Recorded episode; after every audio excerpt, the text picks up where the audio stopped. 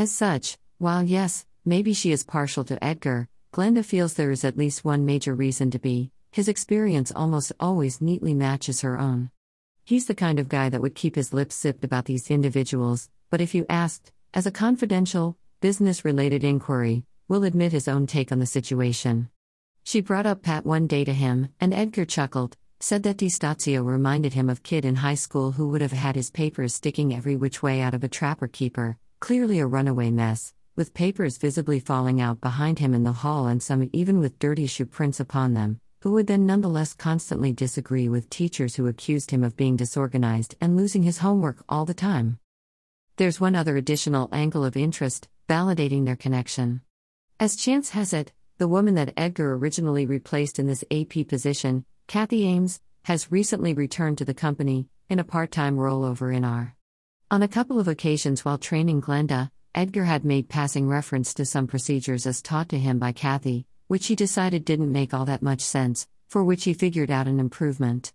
Not to bust her out, only by way of comparison, so that Glenda could see the difference, and why they were doing things in a certain manner.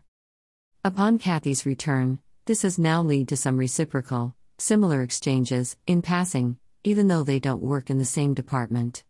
As in, Kathy, who is nothing else extremely outgoing and chatty, happened to walking past Glenda's desk, and squealed a little amused if perplexed laugh, stopped and leapt to the task, unbidden, to show Glenda how she, Kathy Ames, used to do this, the preferred method. Except that thus far, Glenda has never found any reason to favor a Kathy method in place of an Edgar method. For the record, she likes Kathy a lot, thinks she is a really sweet, often comical, and highly entertaining person. However, she also happens to be someone who routinely makes things much more difficult and complicated than they need to be. In this regard, she Kathy a great deal in common with Ralph Hedges, the vitamin manager at Arcadia, who, well, would take days to properly discuss. Edgar had mentioned that Kathy just loves to talk, and would therefore rather spend 15 minutes on the phone with every vendor, all day long, instead of dashing off a quick email. That's one thing, related to personal preferences and productivity. Regarding these infamous now and later handwritten remarks on the invoices, though, which were one of the first procedures Edgar chucked, one of the first therefore which Kathy had felt compelled to jump in to show Glenda, she has to agree with him, this is a total waste of time. Now see, what I used to do is, and which you might want to do, too, although I guess Edgar didn't teach you this, is, okay, you'll get to where you can just look at an invoice, and know which vendor it came from, whether they're on terms or whether we gotta pay him right away. But until then, okay, you can kinda glance at the front and see, okay, it says they're net 30, Kathy demonstrates by running along, midnight blue painted fingernail down said invoice, a Universal Foods one that Glenda's processing, until reaching that spot, so then, what you do is, flip the invoice over and write later on the back, see? Then after I get through the entire stack, then it's real easy, see, to sort through and file them in two separate files, the ones we gotta pay now, and the ones we're paying later. She batted her eyelashes and looked at Glenda with a broad, expectant smile, clearly hoping that Glenda would recognize the brilliance of this scheme. The only problem with this is that, maybe it's conditioning, but she leans toward Edgar's side of this debate. If you know on sight which pile they go into, then why this need to flip them over and write the destination upon them? Or if you're still unsure and have to visually scan the invoice to see what type of vendor this is, if you're doing that anyway, why not just go ahead and sort it into the correct pile after you determine this? Instead of handwriting a destination on hundreds of invoices every week, then sorting them out after that? I mean, I guess you could theoretically make a case that this is just marking the invoice as received, Edgar had dryly intoned to Glenda, explaining this side of the debate all those months ago, except we're already doing that with a coding stamp on front. That's how you know it's been processed. Edgar himself is pretty funny a lot of the time, once you really get to know him. However, she understands, and even he is aware, why he is perceived as being somewhat humorless and by the books around here. In many respects, it's a matter of survival. He did admit once that a handful of them were cautioned by HR to maybe tone it down with some of the more outrageous emails they were sending to one another.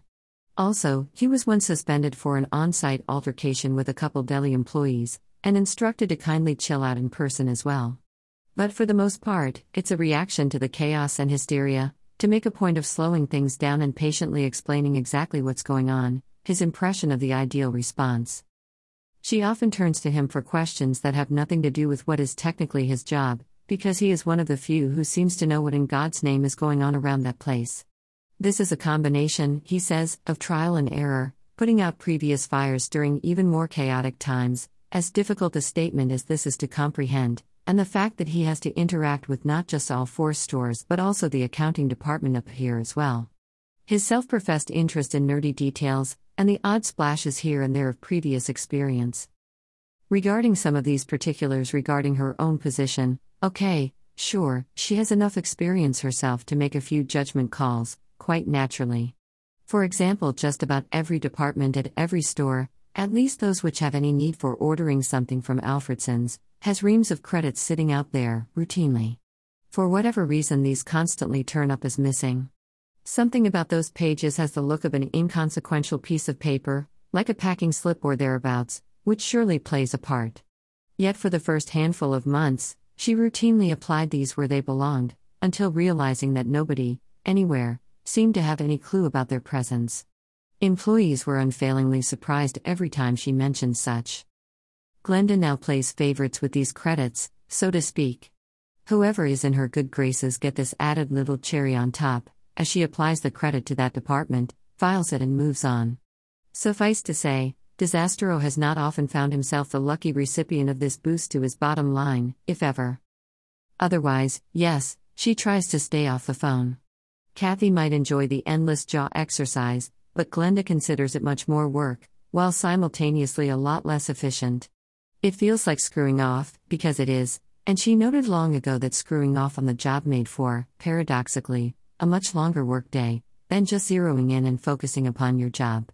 It's probably no exaggeration that she's saving half a day every week by sending out emails in lieu of making phone calls. And the elimination of those now and letter scribbles wipes out the other half.